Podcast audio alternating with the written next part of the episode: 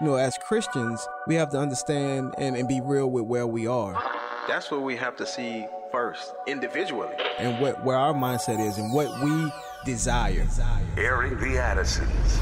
I think what God is really calling us back to, it's those individual personal revivals in our own lives where we're like, oh Lord, what have we done? We have minimized you. Promoting truth, wisdom, and empowerment. As the church, man, we should be on the forefront Yes. of making disciples, of indoctrination and godly things.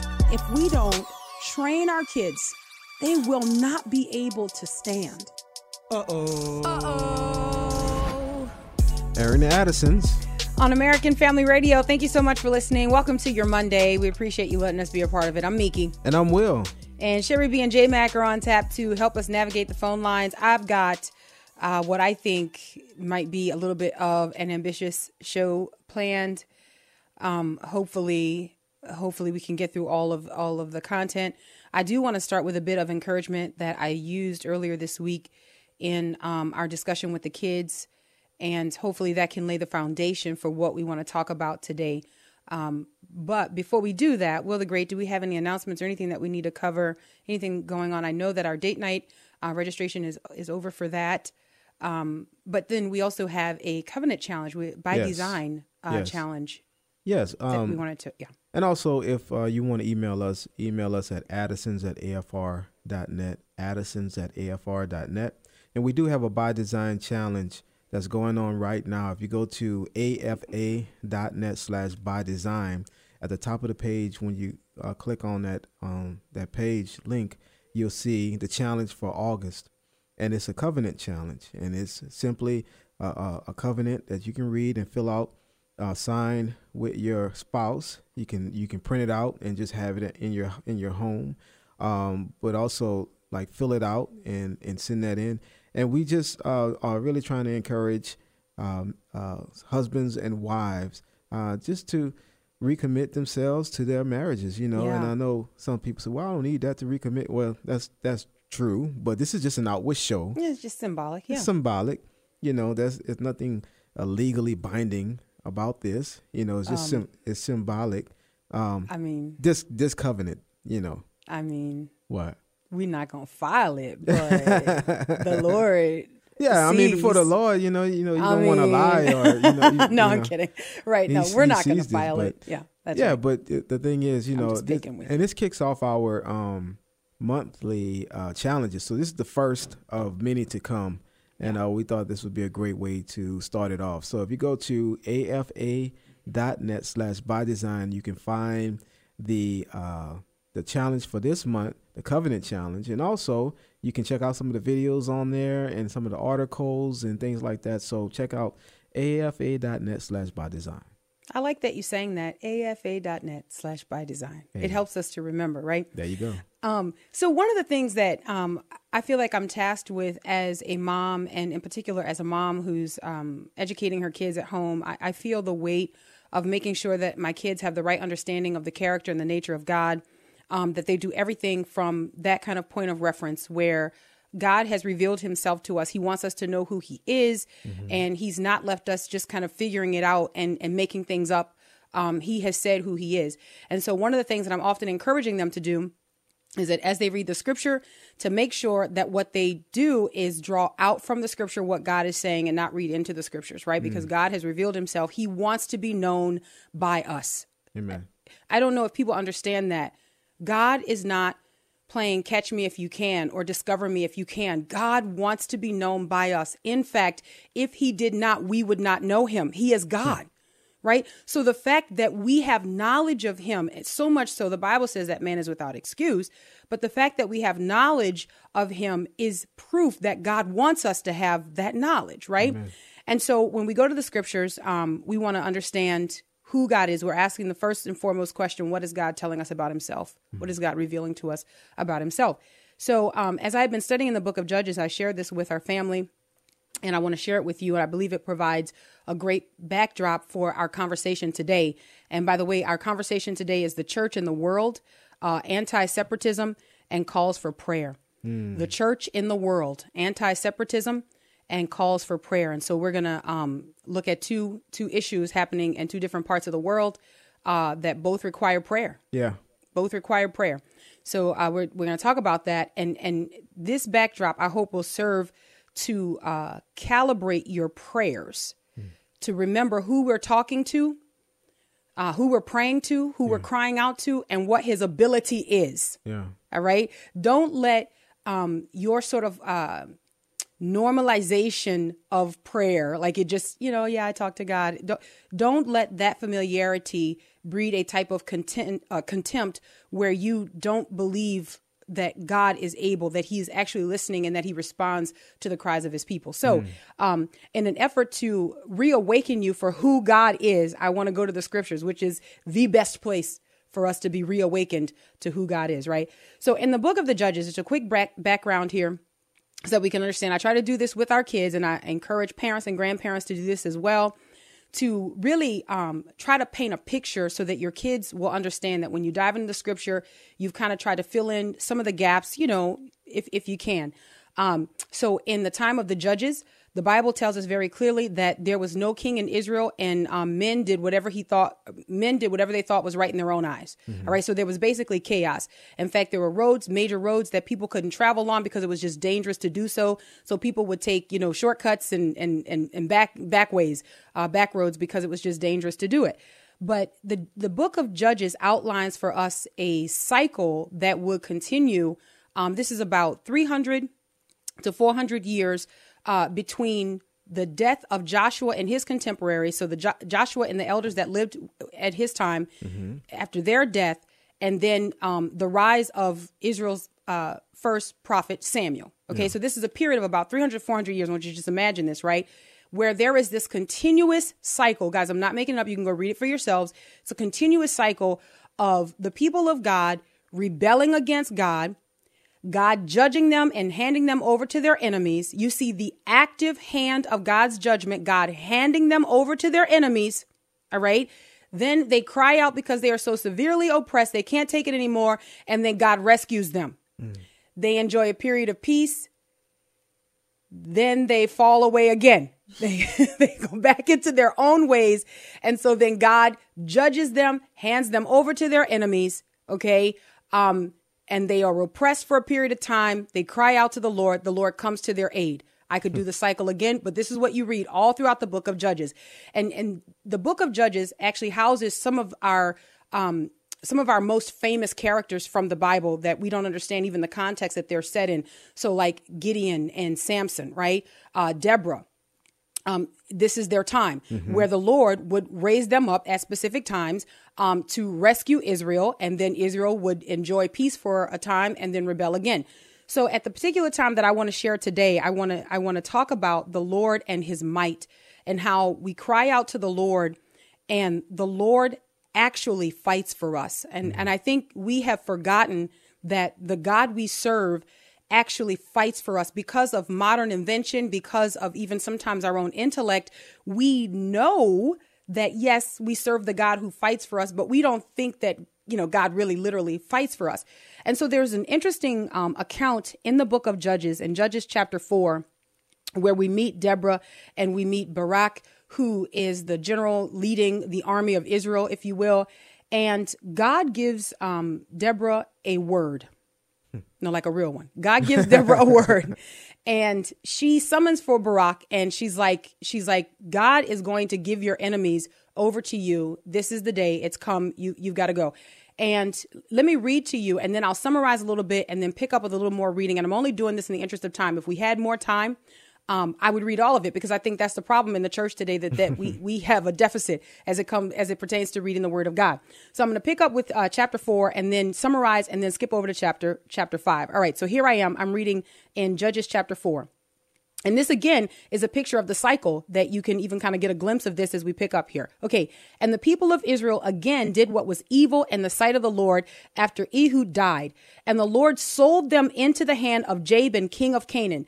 Um, this word sold literally means sold. Hmm. Like it, it literally means handed over. The implication there is that what could await the person who is sold or handed over is death. So the scripture here says, And the Lord sold them into the hand of Jabin, king of Canaan, who reigned in Hazor. The commander of his army was Sisera, who lived in Harosheth Hagoyim.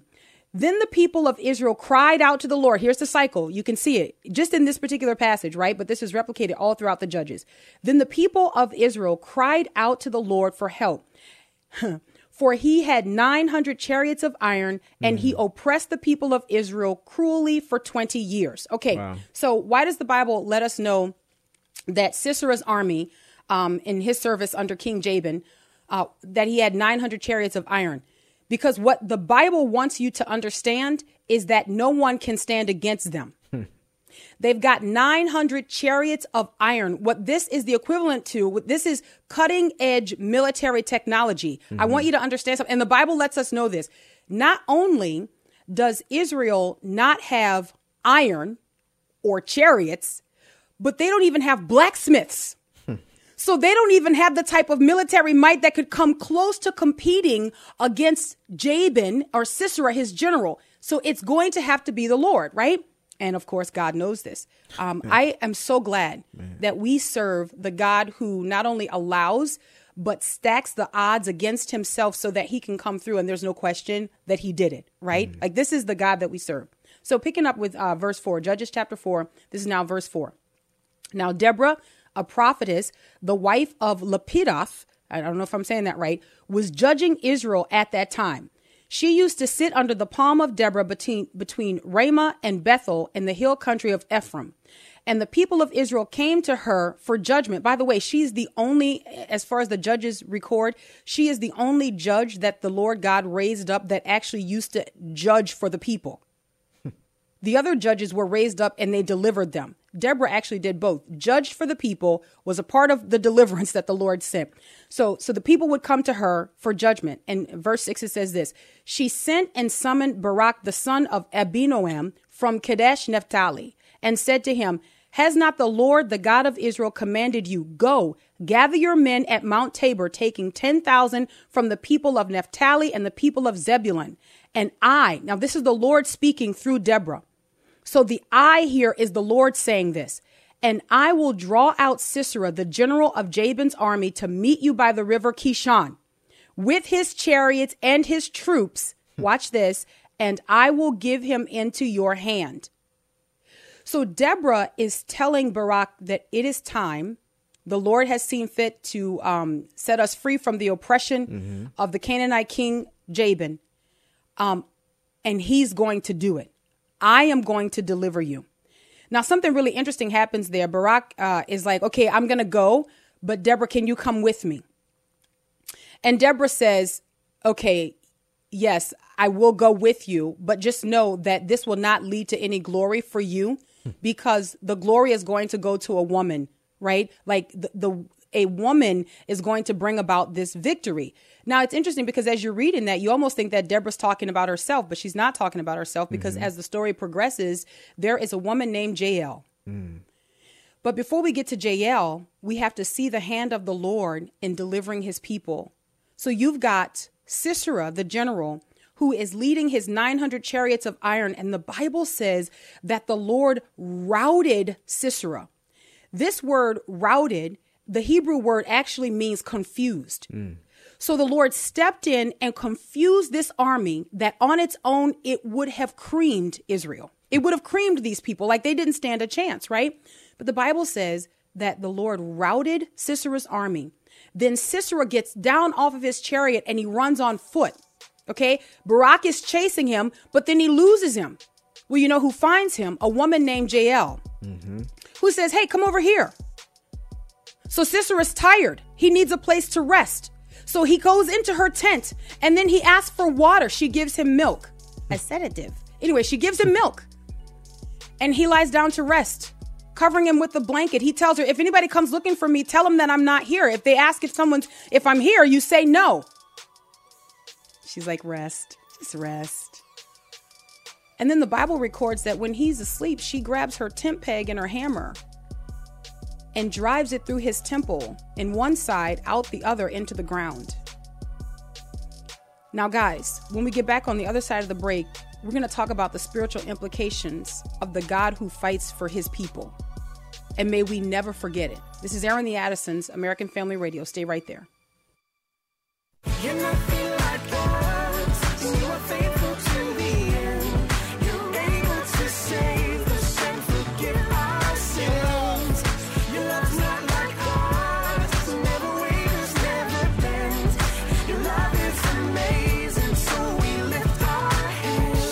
Right, welcome back to Airing the Addisons on American Family Radio. Man, I wanted to be done with the setup so the foundation was laid for the discussion, and no, I wanted to come back and go into the discussion. Okay, so let's continue with the setup. Welcome back to Airing the Addisons on American Family Radio. I'm Miki. And I'm Will, and as ambassador with Nothing Like Us. J Mac and Sherry B are on tap. We're going to open the phone lines up in the last segment, get your take on what we're discussing. But we're looking, our eyes are on the church, the church in the world, and just a few, a couple, um, I guess, topics of news headlines, if we can um, consolidate that really kind of grabbed our attention. One of them we talked about over the weekend, and the other I wanted to toss in uh, because Will the Great said, "Man, these are our people, and they're calling for prayer." And so I thought, man, let's let's mention it to the church at large and, mm and talk about that. So that's the topic today: the church in the world, anti-separatism, and calls for prayer. But before we got into the stories, I wanted to make sure that we had the right view and the proper estimation of the Lord. Who is mm He? What what what does it do when God's people cry out to him even when it seems impossible what we're asking?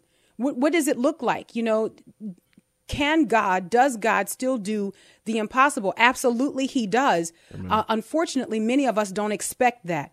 We pray prayers because we feel like, you know, they're just kind of obligatory. Like, well, um, okay, I, I guess I should pray. But we really don't acknowledge who we're praying to or what he's able to do. And the Lord has left for us his track record. He wants us to know who he is. And this is what we've been reminding our kids um, that it's, it's bleak in the world, but we serve um, the supreme one. Mm. Like, there's no one greater than him. Yeah. I mean, yeah. you know what I'm saying? Like, words escape you to try to describe to, to try to describe how big God is, mm. especially when you're talking to kids. But I think even for us as adults, um, it's good for us to be reminded so before the break, we were um, we were looking at judge judges, and you've got Barak and Deborah. They go to battle against the king of Canaan, Jabin, and his military leader Sisera, his general Sisera. Um, the Lord routes them down to the Kishon River. And um, there at the river, God does something incredible. We're not exactly sure what God does, but we know that God alone is to be glorified because he confuses this army of 900 chariots mm. of iron. The Bible is very specific, wants you to know that, right? So he confuses this this military power and then the general um, gets out of his chariot, gets down off his chariot and is running on foot. Barak is chasing him. Um, and then there's Jael, who knows how she's got a, a tent peg and a hammer right? It's like, but I have a pin. She's got a tent peg and she's got a hammer. And she's like, hey, come here. You know, like I can, like, gives, gives Sisera refuge inside the tent. And then that's where he meets his demise. And then, and this is the part where, again, the Bible does not want you to be left with any type of question as to who rescued the people of Israel. Mm-hmm because Deborah and Barak in chapter 5 sing this song. It's it's a song that's very similar to like Miriam's song. It's like they sing this song that is a retelling of the events that have happened. It is Amazing. a retelling it's it's, it's like man, the first duet. Yes. it's, it, man, it's true. It's amazing though, right? So so I don't know who got which parts, but um I imagine the part where Deborah sings and I, Deborah, I imagine yeah, that that was yeah, definitely her, I right? So. Yeah. okay, so here they are in chapter five. Guys, this is fascinating. I encourage you to read it. I encourage you to encourage your children and your grandchildren with it. Maybe the tent part might be a little bit gory. Um, I found that my kids were more fascinated by it than they were weirded out by it. Um, but look in, in Judges chapter 5, let me read this because this is the song of Deborah and Barak where they are talking about what the Lord has done. Because basically, with Sisera overtaken, then it's nothing for them to overtake Jabin. And then the Canaan, uh, the Canaanite kingdom basically falls. And so mm. Israel is, is saved. Okay. That's, that's the bottom line. But this is what they say in their song. They say, the kings came, they fought. Then fought the kings of Canaan At Taanach, by the waters of Megiddo, they got no spoils of silver. Now, listen to this. This is verse 20, guys. From heaven, the stars fought. Hmm. From their courses, they fought against Sisera. The torrent of Kishon swept them away. The ancient torrent, the torrent Kishon. And then it's like there is this breakout praise. It's like a praise break in the middle of this song hmm. because it's either Deborah or Barak. I don't know which one is singing at this point, but but then someone says, Deborah Barak, march on my soul with might. Hmm. What happened? What they are retelling is that you have this army of 900 chariots of iron. Mm-hmm. The Lord routes them down to the river Kishon because he's going to do business with them there. Remember, if you go back and read the story, I'm saying remember, but this assumes that you've read the story before. Where Barak originally gathered was at Mount Tabor. Okay, so Deborah told him, gather your 10,000 people, um, these two tribes, go to Mount Tabor. When the general Sisera, when King Jabin heard that Barak was gathering at Mount Tabor, they go to meet them there. But the Lord routes them down to the Kishon River. Why? Because that's where he wants to do business with them. Hmm. That's, that's where God is going to use the elements that he made Come on. to do business with his enemies. Hmm. And so, man, it, guys, it blows my mind. So they get here, and we're not exactly sure what happened, but we can piece these stories together from chapter four to chapter five with Deborah and Barak's song. And we know that God did something in the heavens and he did something with the water. Hmm.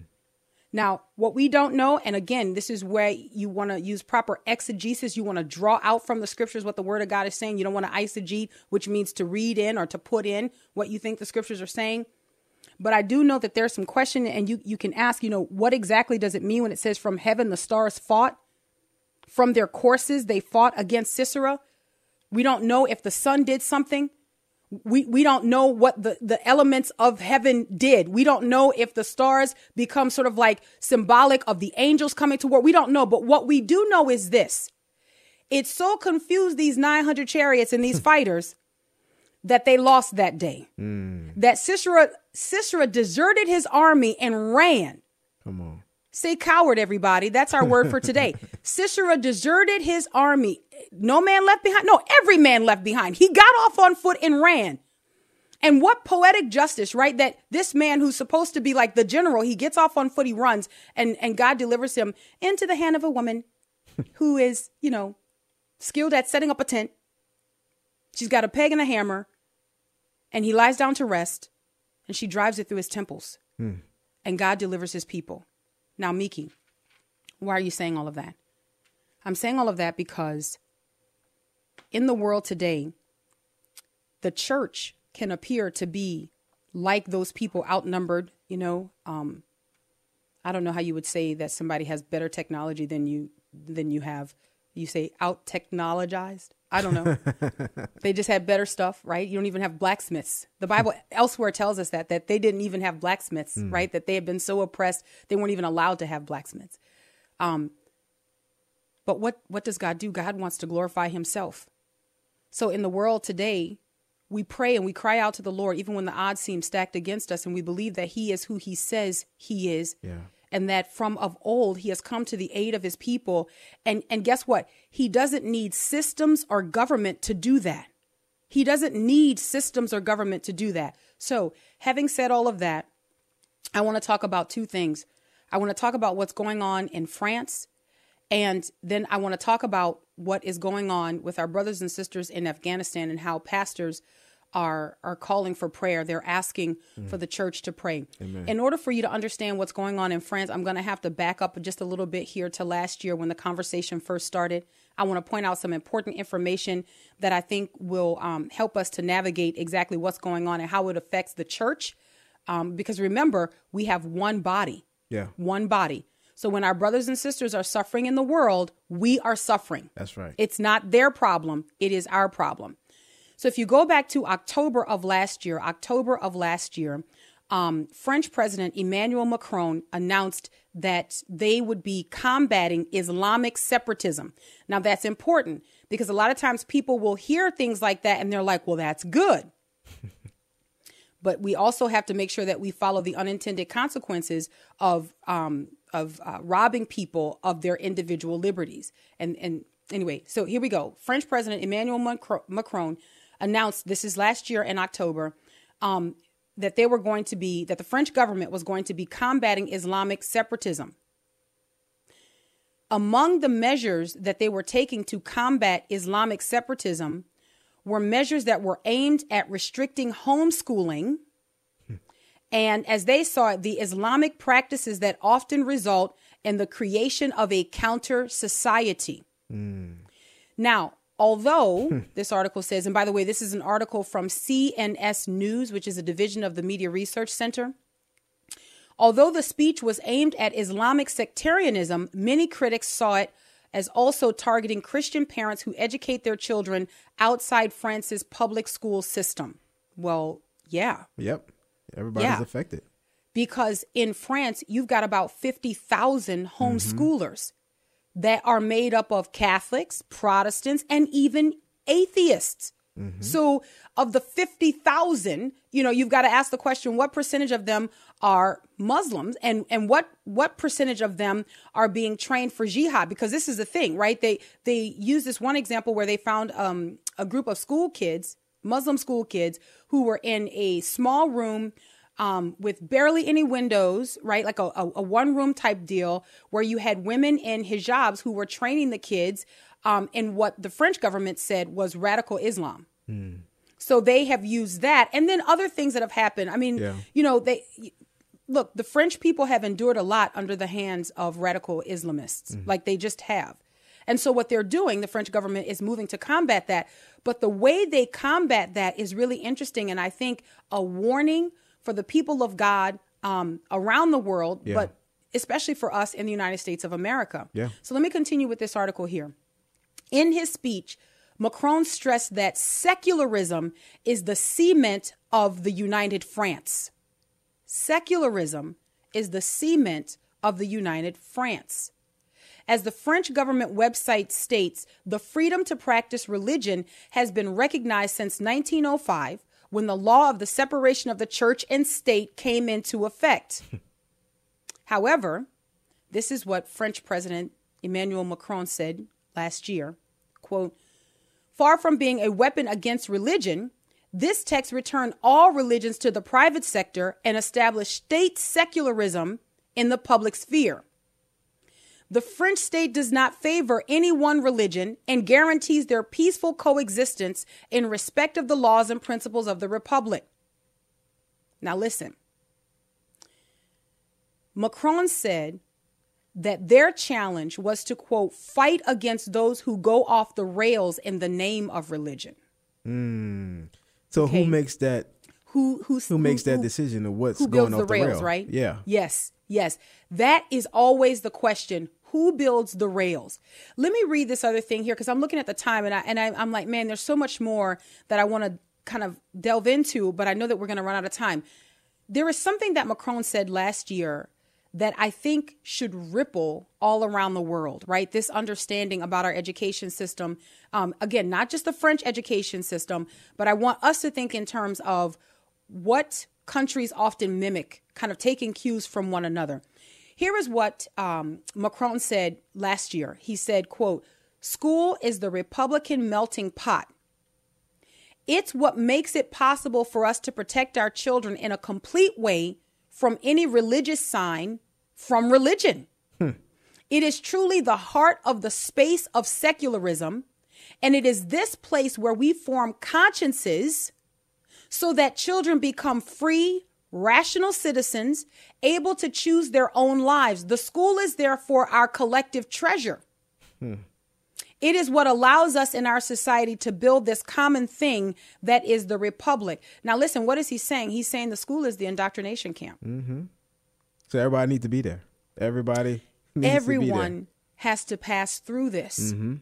So let's fast forward, and I want to shift to an article here today that covers um, where the French people actually are. Um, I think of the missionaries. I think of the mm. believers who were educating their kids at home that um, France has passed this bill, right? Last year they were talking about it. Mm-hmm. It was working its way through their government, but France has passed this bill. Mm-hmm. And so we need to be praying for our brothers and sisters who have and will continue even under threat of punishment to educate their kids at home.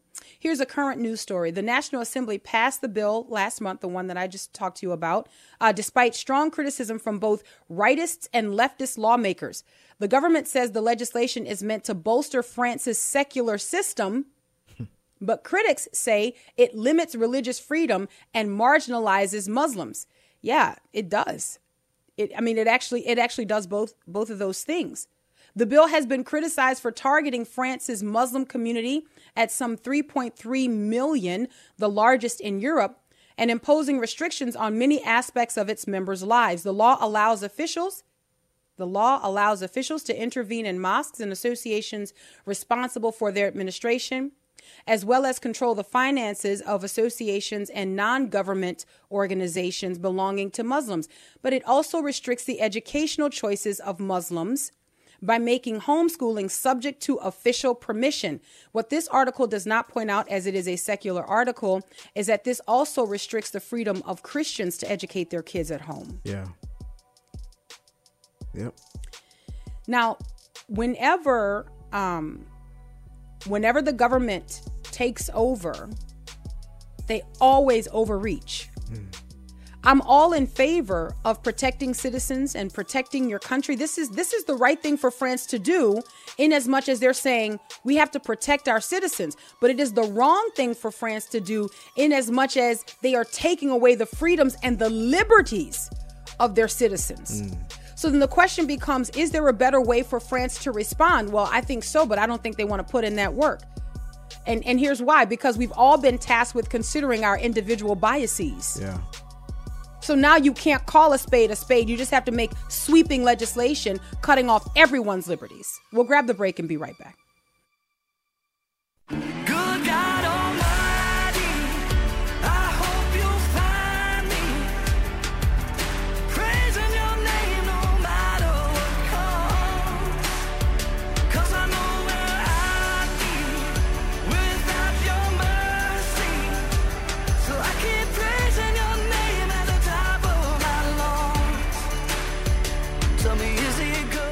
Welcome back to Airing the Addisons on American Family Radio. Appreciate you listening. I'm Miki. And I'm Will, that's Crowder with Good God Almighty. Appreciate Sherry B and J Mac on tap helping us navigate the show. We're going to open the phone lines in just a little bit. I man, I, I don't want to rush this, but I and maybe I'll save it um, and and add it to an additional show here. Um, but we need to pray for our brothers and sisters in Afghanistan. I know that the national news story to us, you know, we look at the political implications and, and, and we look at the military implications, and, and all mm-hmm. of those mm-hmm. things are important to look at. Um, but I, I hope that our listeners can um, retrain. I hope that we all can retrain yeah. ourselves to first look at the spiritual implications of what is covered in national news and international news, and then also um, feel a deep uh, longing to come to the aid of our brothers and sisters who might be suffering mm. in other parts of the world. Um, here is a story. This is from um, American Family News, which, by the way, you can go to afn.net and check out American Family News' new website. Pretty neat, pretty neat.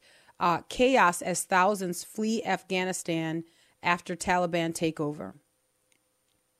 Just incredible.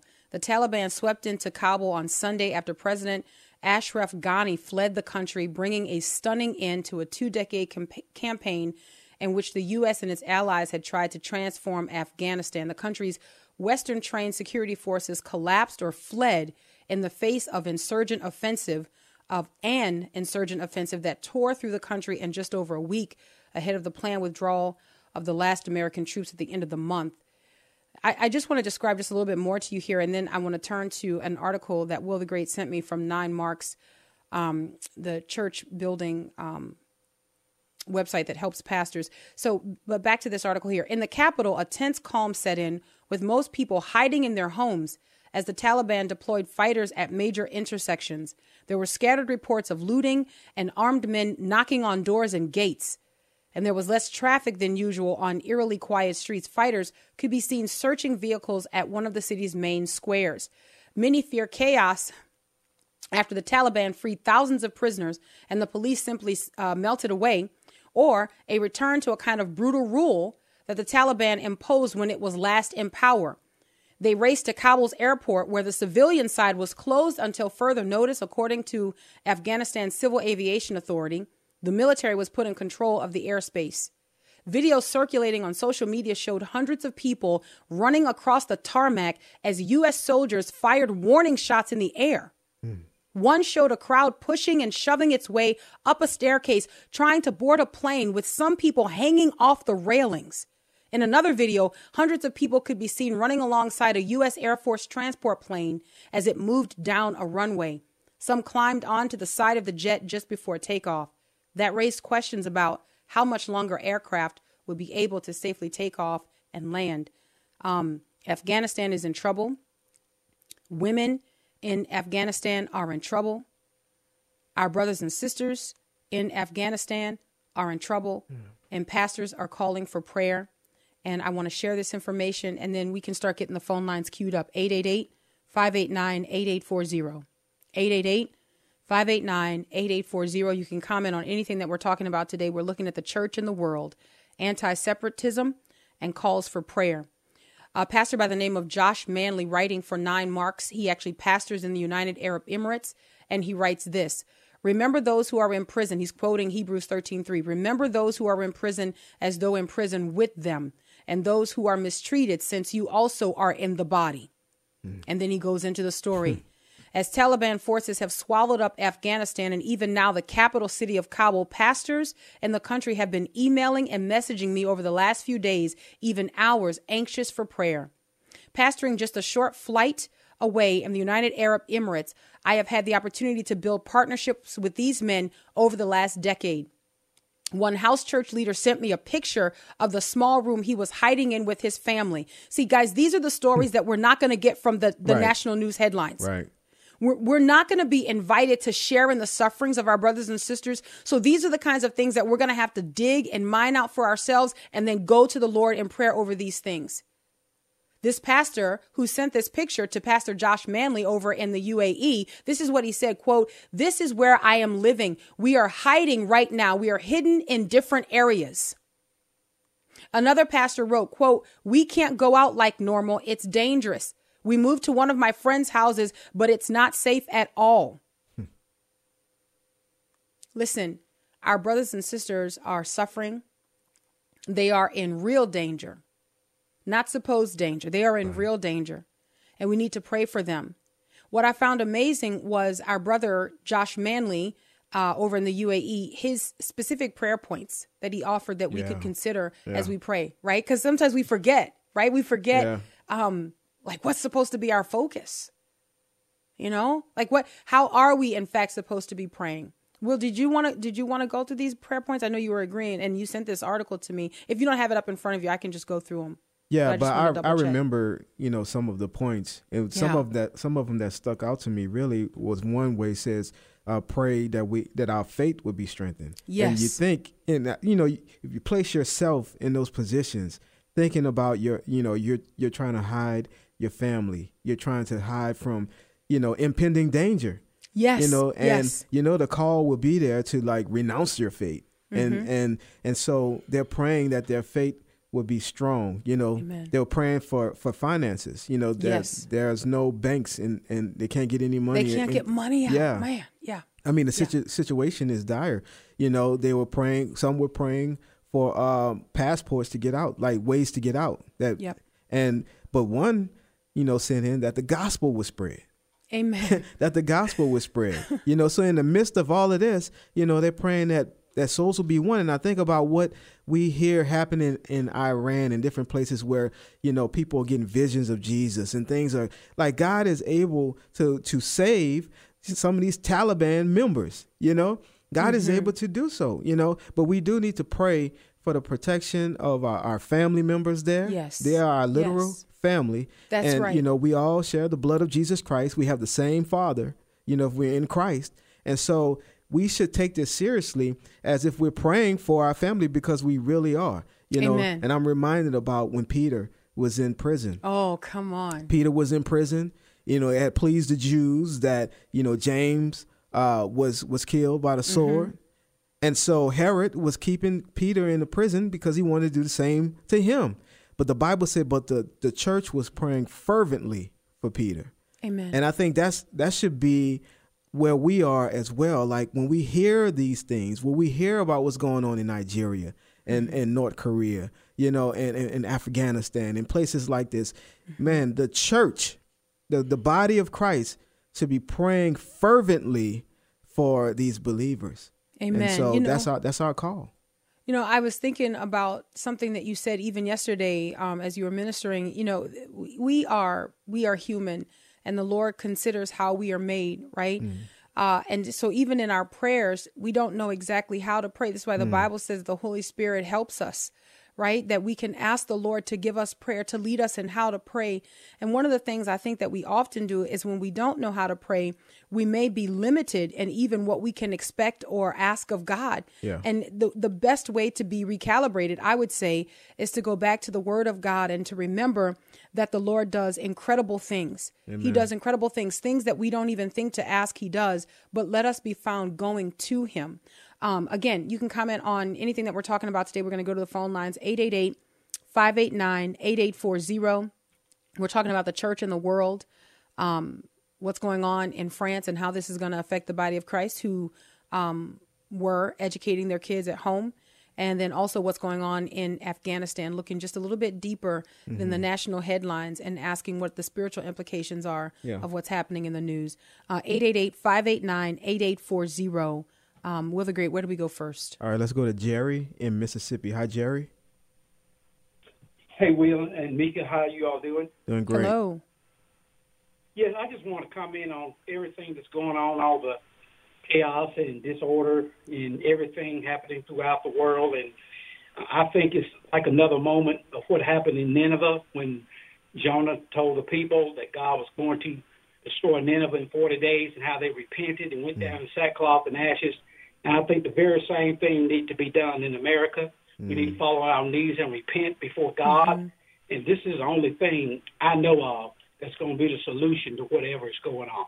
Mm. Mm. Amen. Jerry, listen, thank you so much for, for what you just said. I, I agree with you and I believe that. And I'm going to tell you, and it could be because I'm, I'm specifically reading in the Judges, you know, the book of Judges. But man, you see this over and over again. A people who do not deserve it Mm. A people who have behaved wickedly and, as Will often says, with a high hand yeah. before the Lord, and yet the Lord steps in, comes to their aid, and rescues them. They don't deserve it. But the thing that they did was repent. Mm-hmm. They saw their desperate need. They recognized that what they were facing was the result of their own doing. Yes. So I'm going to I'm going to say this, you know, we have to in America get to the place where we recognize that where we are is our own doing and mm. not thinking that you know it's them over there. It's it's those people. It, it's got to be the point where we say lord god we have turned away from you. We have rebelled. We deserve what we're getting but have mercy lord. Amen. and when when you read in the scriptures you see the people of god doing this. You see god coming to their aid even even as you read the accounts that prove they didn't deserve it. Yeah. All right will the great let's go back to the phone lines. Where do we go? Let's go to linda in texas. Hi linda Hi, how are you guys this afternoon? Doing Hello. Good. I just got back in my car from uh, an errand, and I caught on to what you were saying, and I I have a comment from a very worried heart, not just from what the news is or is not saying about what's going on in Af- Afghanistan or anywhere else in the world where Satan's hand is so obviously moving, but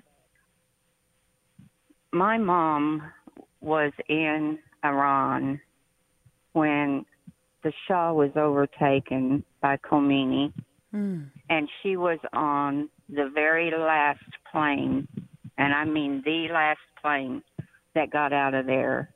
Mm. And had it not been for a very precious Iranian lady and my mother called her an angel, and she was.